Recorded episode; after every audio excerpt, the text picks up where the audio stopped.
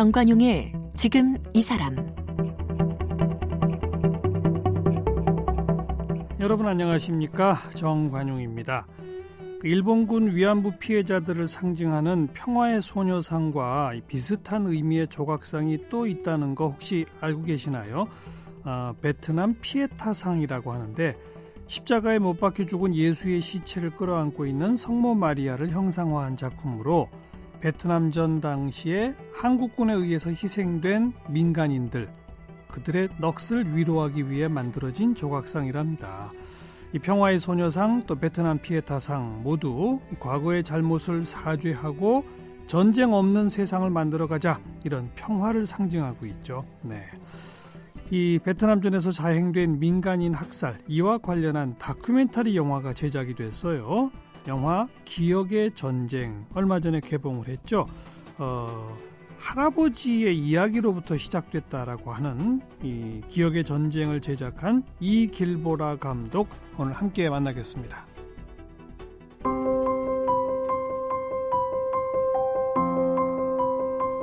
이길보라 감독은 고등학교를 그만두고 베트남, 인도, 네팔, 타이 등 동남아시아 8개국을 여행했습니다. 귀국한 후에는 8개월간의 여정을 기록한 책 길은 학교다를 출간했고 다큐멘터리 로드스쿨러를 제작했습니다. 2009년 한국예술종합학교 영상원에 입학해 영화 공부를 했습니다. 2014년 청각장애 부모 밑에서 성장한 자전적 이야기를 다큐멘터리 반짝이는 박수 소리로 제작했습니다. 2017년에는 크라우드 펀딩을 받아 네덜란드 필름 아카데미로 유학을 갔고 영화학으로 석사학위를 받았습니다. 베트남 전쟁에서 벌어진 비극을 기록한 영화 기억의 전쟁은 이길보라 감독의 두 번째 장편 영화입니다. 네, 기억의 전쟁을 만든 이길보라 감독 나오셨습니다. 어서 오세요. 네, 안녕하세요. 네. 방금 그 이길보라 감독 프로필 소개하는 나레이션을 쭉 듣다 보니까 사연이 참 많은 분이네요. 젊으신 분인데, 그죠? 네. 그러게요. 어, 뭐 크라우드 펀딩으로 두 번, 한 번은 여행, 한 번은 유학도 갔다 오시고, 네. 부모님이 청각장애이시고, 네. 뭐 등등등등 스토리가 궁금한 게 많아요. 네. 그 얘기는 천천히 듣도록 하고 기억의 전쟁 어떤 영화입니까? 네, 기억의 전쟁은 이제 어, 베트남 전쟁 당시에 있었던 한국군에 의한 민간인 학살 에 대한 서로 다른 기억을 다루고 있는 다큐멘터리 영화고요. 네. 네, 말 그대로 정말 기억의 전쟁을 하고 있는 수많은 주체들에 관한 이야기입니다. 음, 네, 제가 처음 시작할 때 소개했습니다만 할아버지 이야기에서 모티브가 생겼다고요? 네, 저희 할아버지가 이제 월남에 참전했던 군인이시고 이제 어. 스스로를 월남 참전 용사라고 부르셨어요. 예, 예. 네, 그래서 그? 그 할아버지의 기억이 저한테는 있었고요. 어, 이제 할아버지가 굉장히 자기 자신을 자랑스러워하셨고 네. 이제 할아버지 집에 가면 어, 늘 어떤 고엽제 후유증으로 받은 어떤 훈장과 표창장 같은 같은 것들이 이제 자랑스럽게 걸려져 있었는데, 어, 음, 근데 제가 이제 20대 초반이 돼서 베트남전에 대해서 들었을 때 음. 한국군에 대한 의한 민간인 학살이 있었다라는 것들을 듣게 되었고, 네. 어, 이 기억과 저 기억은 왜 이렇게 다르지? 음. 라는 생각이 들어서 이제 이 영화를 시작하게 되었죠. 혹시 할아버지한테 무슨 구체적인 그런 얘기를 듣거나 한 건 없어요? 어, 저희 할아버지가 제가 이제 20대 초반에 이제 고엽제 후유증으로 여러 차례 그 암투병을 하다가 수술하다 돌아가셨어요. 아이고. 그래서 할아버지에 대해 할아버지에게 어떤 참전에 관해서 어떤 이야, 이야기를 많이 듣거나 한 적은 없었습니다. 어, 뭐 민간인 학살 이런 거에 대한 얘기를 나눠본 바도 없고. 네, 그것에 제, 대해서 제가 알기 전에 할아버지가 돌아가셨기 아이고, 때문에 네. 알겠어요. 근데 어쨌든 무척 자랑스러워하던 할아버지의 모습과 네. 또 알게 된 민간인 학살의 모습 이 사이에서 궁금증이 생기기 시작했다. 네, 그쵸. 그래서요. 언제부터 준비해서 어떻게 영화를 만들었나요? 어, 그래서 이제 2015년부터 영화 제작을 시작했고요. 음. 그래서 2015년에 이제 베트남에 방문해서 음흠. 실제로 이제 베트남 이제 베트남의 평화 기행 을 통해서 이제 그곳에서 이제 학살에서 살아남은 사람들의 이야기를 전해 듣는 네. 그런 기회를 통해서 이제 영화에 등장하는 주인공인 응우엔 티탄 타나주머니를 처음 만나게 됐고요. 예. 네, 그 타나주머니를 처음 만났을 탄때 아주머니 네. 이름이 탄. 네, 성함이 탄이세요. 예. 탄 아주머니를 처음 만났을 때 이제 탄 아주머니가 어, 제가 이제 한국에서 온 사람임을 알고도 그리고 제가 참전군인의 손녀임을 알고도 음. 타나주머니가 저희한테 제일 먼저 하신 말씀은 따뜻한 밥 한 술 뜨고 가 어. 와서 자고 가 어. 였거든요. 어. 근데 저는 자기 사실 집에서. 네. 네. 저는 사실은 그 말이 굉장히 저는 그때 당시에 죄책감 혹은 부채감 같은 거를 가지고 있었고 음. 어떻게 타나주머니는 저렇게 말씀하시지? 라는 생각이 들어서 아 분명 저기에 뭔가가 있다. 저기에서 음. 뭔가 우리가 배울 게 있다. 음, 음. 라는 생각이 들어서 이제 영화를 시작하게 됐죠. 그 타나 주머니의 사연을 좀 우선 소개해 주세요. 그분은 어떤 일을 당하신 분이에요? 그 베트남전 당시에? 네, 응우엔 티탄의 경우는 이제 베트남 당시에 이제 폭리폭넛 마을이라는 곳에서 이제 그 한국군이 마을은 어디쯤에 있는 거죠? 대도시로 옆에 치면? 아 그 베트남 중부에 이제 다낭에서 한 2, 30분 정도 택시를 타고 들어가면 다낭 옆에. 어. 네, 다낭. 다낭이라는 네, 이제 네, 시에 알고 있죠. 네, 한국 사람들이 요새 많이 가는 관광지이기도 한데요. 예. 거기서 이제 2, 30분 정도 택시를 타고 들어가면 있는 이제 폭리폭넛 마을이라는 곳이 있어요. 음. 이제 거기서 이제 학살 당시에 한국군이 이제 마을로 쳐들어와서 마을 사람들을 죽였었고 음. 그때 당시에 이제 어머니를 잃고 그리고 이제 여동생과 언니를 잃고 음. 오빠와 함께 살아남았던 그리고 음. 자기도 실제로 이제 창자에 이제 총상을 입어가지고 그 아래서 이제 그 안에서 이제 창자가 튀어나오고 그러는 와중에 이제 엄마를 찾다가 결국 엄마를 찾지 못하고 정신을 잃었던 음. 기억을 가지고 있는 본인도 여자- 부상을 당했군요. 그러니까. 그쵸 엄청 큰 부상을 당했고요. 몇 살 때인데요, 그때가? 그때 타나주머니가 제가 정확하게 기억은 안 나는데 여섯 일곱 살 때로 기억하고 있어요. 아니 여섯 일곱밖에 안 먹은 소녀가 총상을 입었단 말이에요. 네, 그때 당시에 그리고 오빠도 사실은 이제 걷지 못할 정도로 엉덩이 부분에 큰 어떤 총상을 받았었고 그래서 이제 오빠를 두고 엄마를 찾아서 걸어갔던 기억을 가지고 계세요. 오빠도 뭐 몇 살 안 먹었었을 거 아니에요. 네, 오빠도 네, 몇 살이었는지가 정확히 기억을 못 하겠는데 어, 오빠도 이제 얼마 차이가 안 났던 걸로 그런 기억해요. 어린 아이들한테까지도 무차별 발포를 했다. 그렇죠. 그 당시에 그 학살 당시에 정말 수많은 어떤 어, 할머니 할아버지들 그리고 음. 어린 아이들이 실제로 학살을 많이 당했었고요. 음. 그 마을에 이제 묘비나 위령비 같은 것들이 있는데 그 위령비에 가면 실제로 이제 출생 연도가 같이 적혀 있어요. 예, 예. 그 연도를 보면은 굉장히 이제 다양한 연령대, 특히 어. 이제 할머니 할아버지 그리고 정말 아이들이 어. 그때 당시에 학살을 많이 당했었죠. 어. 그래서 한 마을이 동시에 한 하루, 하루에 이렇게 위령제 지내고 이런 마을들이 여럿 있다면서요?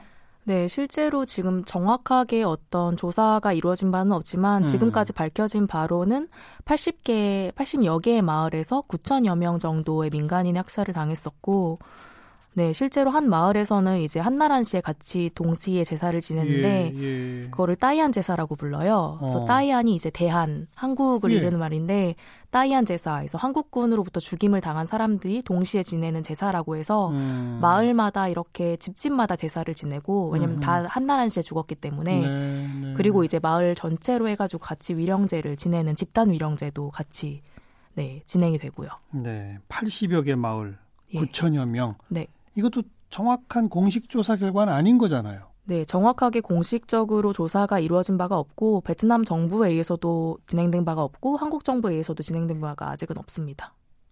우리 정부가 안 한 거는 뭐, 그, 좀, 그렇습니다만, 베트남 정부는 왜 공식 조사를 안 할까요?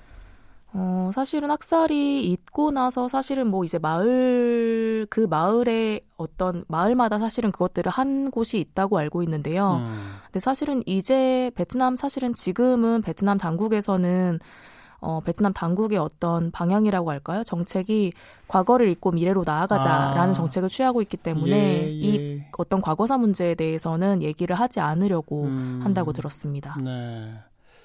우리 정부는 그동안 그 참전 기간 동안에 이루어진 이런 일들에 대해서 무슨 입장을 밝힌 바가 있습니까? 없습니까? 음, 이것은 사실은 폭리폭넛 저희가 영화 말미에도 나오는데요.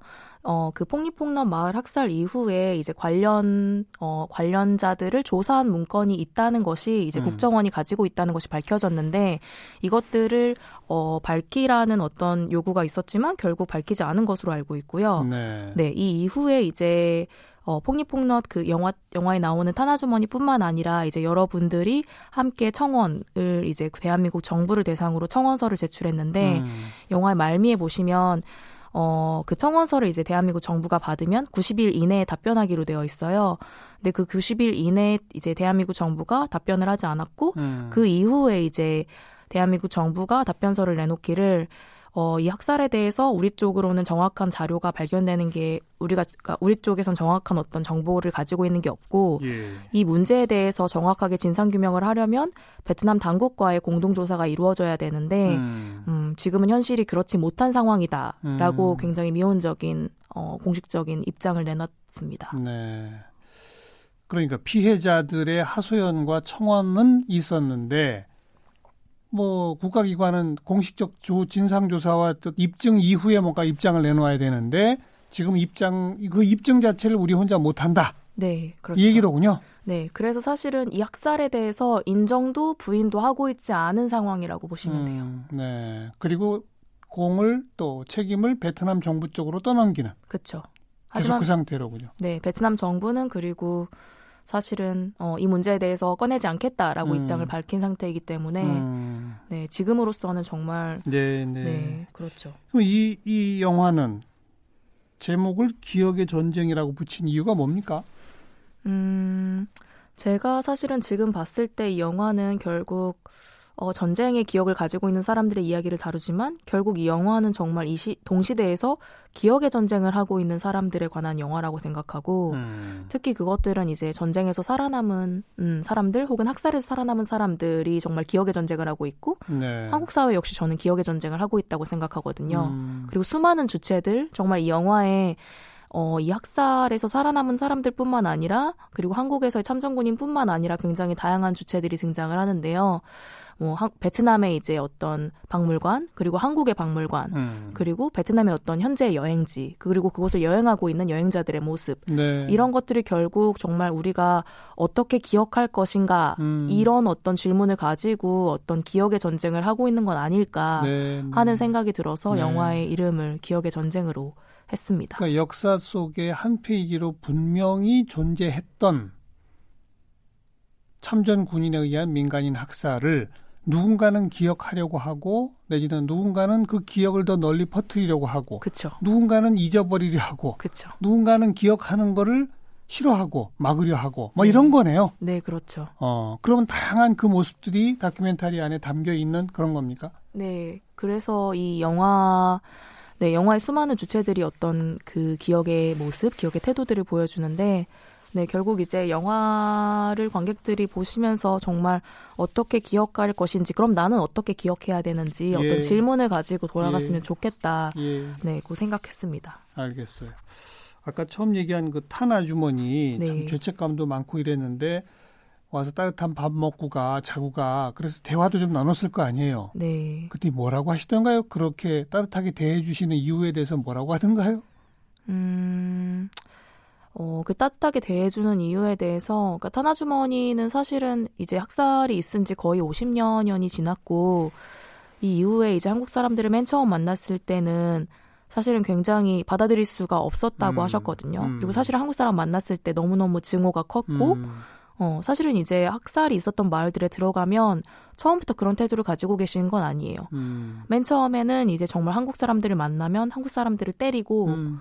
한국 사람들을 받아들이지 못하고 혹은 어. 여전히 베트남에는 한국 인들이 들어갈 수 없는 마을들이 있거든요. 음. 그래서 실제로 학살 이후에 증오비를 사람들이 돈을 모아서 세워요. 어. 그래서 증오비가 사실은 나중에 사람들이 찾아오고 세월이 지나고 정확하게 사과를 하면서, 그러니까 조금씩 사과를 하면서 음. 증오비에서 이제 위령비로 이제 이름이 바뀌고 혹은 예. 새로운 이제 비를 세우거든요. 예, 예. 네, 타나주머니 같은 경우 사실 처음에는 굉장히 분노를 많이 하시고 굉장히 화를 많이 내셨는데 저희가 그러니까 아무래도 저희가 영화를 만드는 주체들이 음. 이 학살과는 조금 더 떨어져 있는 그러니까 정말 저, 영화를 만들 땐 저희가 20대 여성이었거든요. 네. 제작진들 모두가 네. 그러다 보니까 정말 딸 같은 마음으로 음. 미래 세대에게 자신이 할 수 있는 어떤 행동들을 보여주셨던 것 같아요. 음.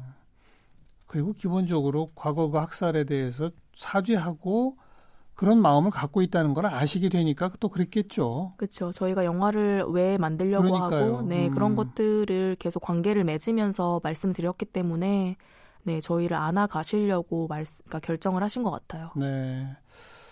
영화 기억의 전쟁 함께 좀 정말 기억해야 될 것 같고요. 자, 이제 우리 이길보라 감독 궁금증 좀 풀어 봅시다. 네. 고등학교를 다니다가 그만두고 크라우드 펀딩으로 베트남, 인도, 네팔, 타이 등등 8개 나라를 여행했어요?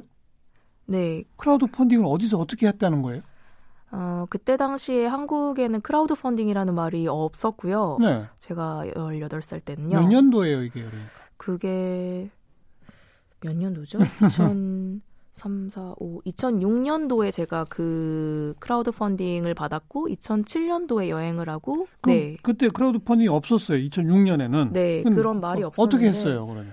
어, 일단은 더 큰 세상을 보고 싶다는 어떤 막연한 어, 마음 같은 것이 있었고요. 음. 그러니까 사실은 저는 이제 그때 당시에 다큐멘터리 PD 혹은 다큐멘터리를 만드는 사람 혹은 활동가가 되고 싶었는데 어. 그것을 하려면 어떻게 공부해야 되지? 어. 라는 물음으로부터 시작해서 아, 그럼 앞으로 내가 동남아시아에서 활동하고 싶은데 예. 동남아시아를 직접 가서 봐야겠다. 예. 라고 생각을 했고 그럼 학교를 잠깐 쉬고 거기 가서 실제로 내가 활동하고 싶은 현장이 어떤 모습인지를 보자. 음. 라고 생각해서 여행을 기획하기 시작했고요. 그리고요. 음, 앞으로 제가 하는 활동들이 이제 영화 다큐멘터리를 만들고 이제 예. 제가 NGO 활동가가 돼서 활동을 하게 되면 분명히 이것들이 사회에 환원하는 길이기 때문에 음. 어, 이것들을 분명히 사회로부터 펀딩을 받을 수 있지 않을까? 어허허. 라는 생각을 했고 그 어디다가 뭐 글을 올렸어요? 어떻게 했어요? 네, 그래서 이제 여행 계획서를 써서 예. 사람들을 만나기 시작했어요. 그냥 개별적으로. 네, 그래서 어. 이제 예를 들어 주변 사람들이 소개시켜주는 사람을 어. 만나기 시작했고 그러면서 이제 사람들이 제가 이제 가서 되게 진지하게 제가 이런 여행을 가고 싶다 어. 이런 이런 세상을 꿈꾸고 결국 어떤 어, 사회를 변혁하는 어떤 바꾸는 그런 어. 다큐멘터리 영화를 만들고 싶다라고 이렇게 하면서 포부를 밝히면 저한테 투자하세요 네, 했더니 그럼 그 사람들이 이제 아 그래 알았다 잘해라라고 할 수는 없잖아요. 이제 주머니에 한 만 원 있으면 만 원이라도 주고 3만 원이라도 주고 5만 원이라도 줘야 될 것 같잖아요. 음. 예. 그래서 그렇게 조금씩 돈, 그러니까 어떤 후원을 받았고 어. 그 후원금들을 가지고 이제 여행을 떠나게 된 거죠. 그 모두 몇 명한테서 어느 정도의 호응을 받은 거예요? 어, 제가 몇 명인지는 정확하게 기억을 할 수는 없는데 굉장히 많은 분들을 만났고요. 음. 총 800여만 원 정도의 돈을 모았고 네. 그래서 이제 8개월 동안 여행을 갈 수가 알겠어요. 있었죠. 그게 고등학교 2학년, 3학년? 그때 이제 고등학교 1학년 때 크라우드 펀딩 작업을 이제 한 했고. 학기 정도 하고 어. 그리고 나서 이제 학교를 그만두고 이제 고등학교 2학년 그러니까 네. 18살 그때 여행을 때 간 여행을 거죠. 간 거예요. 네. 어, 그럼 고1 그 시점에 네. 이미 나는 동남아를 중심으로 다큐 PD나 사회단체 활동가로 살 거야. 네. 라는 생각을 했다는 거잖아요. 그렇죠. 그렇게 생각하게 된 계기는요? 음, 일단은, 어, 일단 그 시기에 그런 어떤 책들을 많이 읽었었던 것 같고요. 음. 그리고 또 동시에 다른 문화에 대한 어떤 관심 같은 것들이 굉장히 많았어요. 음. 저희 어머니 아버지가 이제 수어를 사용하는 농인이시다 보니까, 청각장애. 네, 예. 농인이시다 보니까 확실히 어떤 다른 문화를 가지고 있는 사람, 다른 음. 세상에 살고 있는 사람들에 대한 어떤 이질감 같은 게 없었던 것 같고, 음. 흥미가 있었고, 근데 그 아. 다른 세상도 많잖아요. 미국도 있고 유럽도 있고. 그쵸. 유독 동남아시아였던 이유는 글쎄요, 저 같은 경우는 이제 어, 어렸을 때 인도를 한번 다녀와 본 적이 있는데 아. 아무래도 아. 그래서 그런지 이제 아하. 아, 동남아시아에 더 많이 어떤 마음들이 갔던 것 같아요. 네. 그래서 여덟 개 나라를 여행한 기록을 책으로 길은 학교다를 편찬했고 다큐멘터리 로드 스쿨러도 제작을 했고 네. 그럼 그 여행하면서 계속 캠코더를 들고 다니며 찍은 거네요.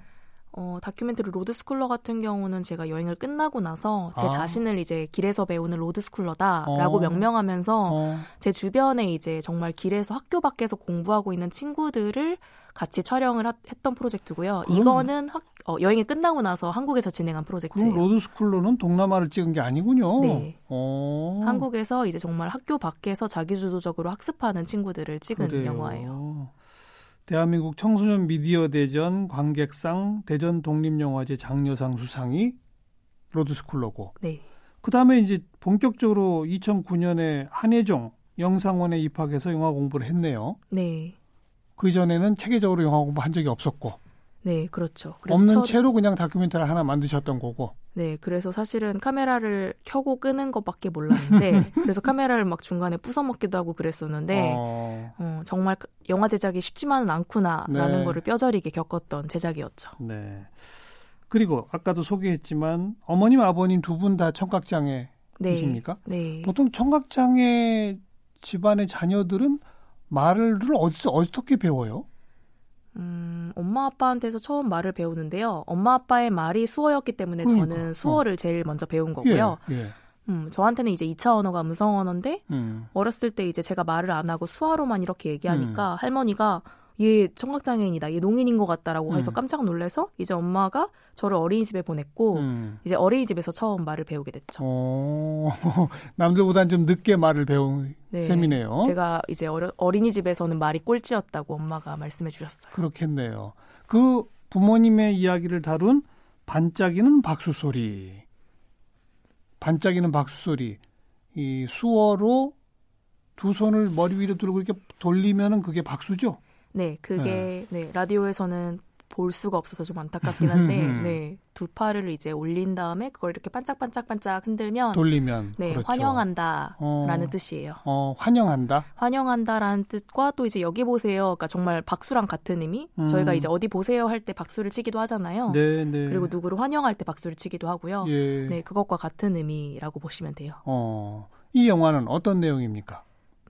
네. 이 영화는 이제 자전적 다큐멘터리로서 음. 이제 어, 저의 시선으로 이제 농사회와 청사회, 그러니까 농인, 그러니까 청각장애인을 농인이라고 부르는데 농의 사회와 그리고 청의 사회, 청사 입으로 말하는 사람들 청인이라고 음. 하는데요. 농사회와 청사회 두 가지를 경험했던 감독의 시선으로 이제 저희 엄마 아빠의 반짝이는 세상으로 이제 음. 청인 여러분들을 반짝반짝 환영한다는 네. 내용입니다. 주인공이 그러면 부모님이에요? 네, 부모님과 저와 제 동생이 주인, 공으로 등장하는 영화입니다. 어, 그이 감독하고 동생 둘 다 이 말을 타고 듣고 다 문제가 없죠. 네, 저희는 둘 다 소리를 들을 수 있는 청해님이에요. 음, 그럼에도 불구하고 또 수화도 굉장히 잘하죠. 어, 굉장히 잘하지는 않지만, 네, 그래도 하죠. 부모님들의 이 대외적 의사소통을 통역을 했다면서요? 네, 어렸을 때부터 정말 그냥 일상생활의 모든 통역은 제가 했었고요. 음. 음, 왜냐면 어렸을 때 그때 당시에는 어떤 수화 통역 이런 체계 같은 것들이 잡혀져 있지 않아서 그냥 정말 어렸을 때부터 엄마 아빠가 은행에 가서 대출 받을 때, 뭐 음. 뭐 전화해서 이사갈 집에 전세와 월세 이런 거 물어볼 때, 그러니까 그런 개념들을 몰랐을 때부터 계속 어렸을 때부터 통역을 해왔어요. 몇 살 때부터요? 엄마가 한 두세 살 때부터 통역을 했, 했다고 하니까 그러니까 정말 어렸을 때부터 통역을 했었던 것 같아요. 그러네요. 자연스럽게.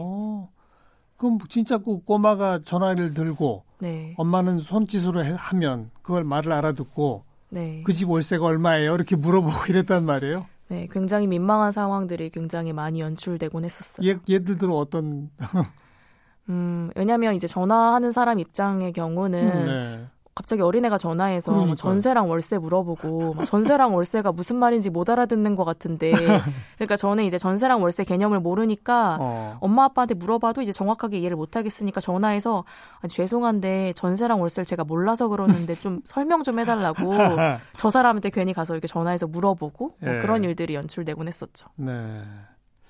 이렇게 웃으면서 얘기해도 되죠? 네, 이젠 잘 자랐으니까 네, 이제 웃으면서 그러려니 합니다. 그 당시에는 참 힘들었을 수도 있을 것 같아요. 그죠?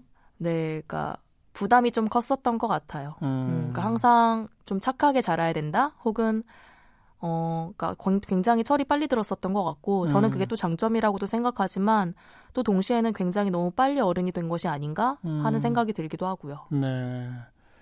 부모님들은 반짝이는 박수 소리 영화 보시고 뭐라고 하시던가요? 음, 굉장히 좋아하셨고요. 어. 그래서 굉장히 여러 차례 보셨는데 여러 가지 이유로 좋아하셨는데 첫 번째로는 자기들이 등장한다. 네. 두 번째로는 딸이 만들었다. 어. 세 번째로는 어, 자기들이 어, 이해할 수 있는 언어가 주인공인 주체인 영화가 드디어 세상에 나왔다. 음. 그러니까 항상 이제 농인들 입장에서는 입으로 말하는 사람들 이야기를 듣고 보잖아요. 그러니까 들을 순 없죠. 보잖아요. 음. 그러니까 항상 매체라든지 다 항상 청인들이 주인공이고 영화 음. 역시 그렇고 그렇죠. 항상 자막이나 어떤 자막이 없으면 정말 분위기를 통해서 영화 내용을 파악해야 되는데 이 영화 같은 경우는 자기들이 주인공이고 또 수화로 이제 진행이 되다 보니까 네네. 굉장히 어, 반가워하셨죠. 알겠어요. 그러다가 2017년에는 네덜란드 필름 아카데미로 유학 가서 석사 학위를 받아 오셨는데 이것도 크라우드 펀딩으로 갔다 오셨나요? 네, 그렇죠. 네. 원래 배짱이 좋으세요? 어, 네, 이건 이건 역시 어 이번에 영화 유학을 준비할 때는 유학을 가고 싶은데 어 내가 어떤 개인의 어떤 사리사욕을 채우고 싶다는 어떤 그런 게 아니라 어 저한테는 질문이 있었어요. 음. 예술가로서 계속 작업을 하고 싶은데 음. 자석 작업 지속 아니 예술가로서 계속 작업을 하고 싶은데 어떻게 하면 작업 지, 작업의 어떤 지속 가능성을 찾을 수 있을까? 예, 예. 술가로서의 삶의 지속 가능성을 찾을 수 있을까? 그렇죠. 이게 중요하죠. 네, 왜냐하면 저는 계속 작업을 하고 싶은데 그렇죠. 어떻게 작업을 지속해 나가야 되는지 모르겠는 거예요. 예, 예. 그래서 그 질문에 대한 답을 찾고 싶었고 음. 그게 저한테는 네덜란드 필름 아카데미로의 유학이었는데 음. 어, 중요한 건 이제 한국 사회 혹은 한국 사회 바깥에서 이제 영화 유학 어떤 예술 전공이었을 때 찾을 수 있는 장학금이 거의 없었어요. 네, 네. 지원할 수 있는 것도 거의 없었고 아 그렇다면 나는 그냥 포기해야 되나? 음. 우리 집에 돈이 없고 음. 내가 돈이 없기 때문에 영화 유학은 갈 수가 없는 건가? 음. 라는 생각이 들었고 왜 안 되지? 그러면은 격파해 보자. 어, 라는 생각이 들어서 크라우드 펀딩을 다시 한번 하게 됐죠. 네. 그러니까 나는 가서 영화 배워와서 더 훌륭한 다큐 영화나 사회 변화 노력을 하겠습니다. 이렇게 쓴 거 썼을 거 아니겠어요? 그죠? 네, 맞아요. 어. 뭔가- 그랬더니 네. 많은 분들이 호응하던가요? 어, 실제로 그걸 했을 때 엄청 기대를 많이 하진 않았었거든요. 음. 왜냐하면 사실 이거를 그냥 뻔뻔하게 한다는 행위 자체가 사실 정치적인 행동이라고 생각했고 네. 그래서 그걸 해야 된다고 생각해서 이제 제가 쓰고 있던 신문 칼럼에 이제 지면에 음. 실제로 크라우드 펀딩 모집 중이라고 쓰기도 했고 음. 계좌번호를 쓰진 않았지만 네, 네. 네 근데 그러면서 이제 이슈가 좀 됐었고요. 어 그걸 했을 때 사실은 제가 기대했던 것보다 훨씬 더 많은 많은 분들이 정말 음. 다양한 이름으로 후원금을 보내주셨어요. 네. 네.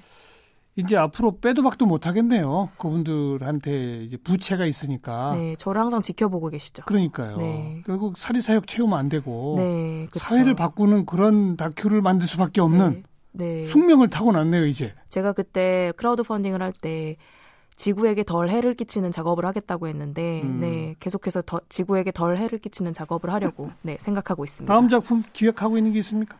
다음 작품으로는 여성의 몸과 재생산권에 대한 어, 장편 영화를 기획을 하고 있고요. 음. 우리의 몸, Our Bodies라는 제목으로 장편 다큐멘터리 영화를 기획하고 있습니다. 계속 기대하도록 하겠습니다. 네.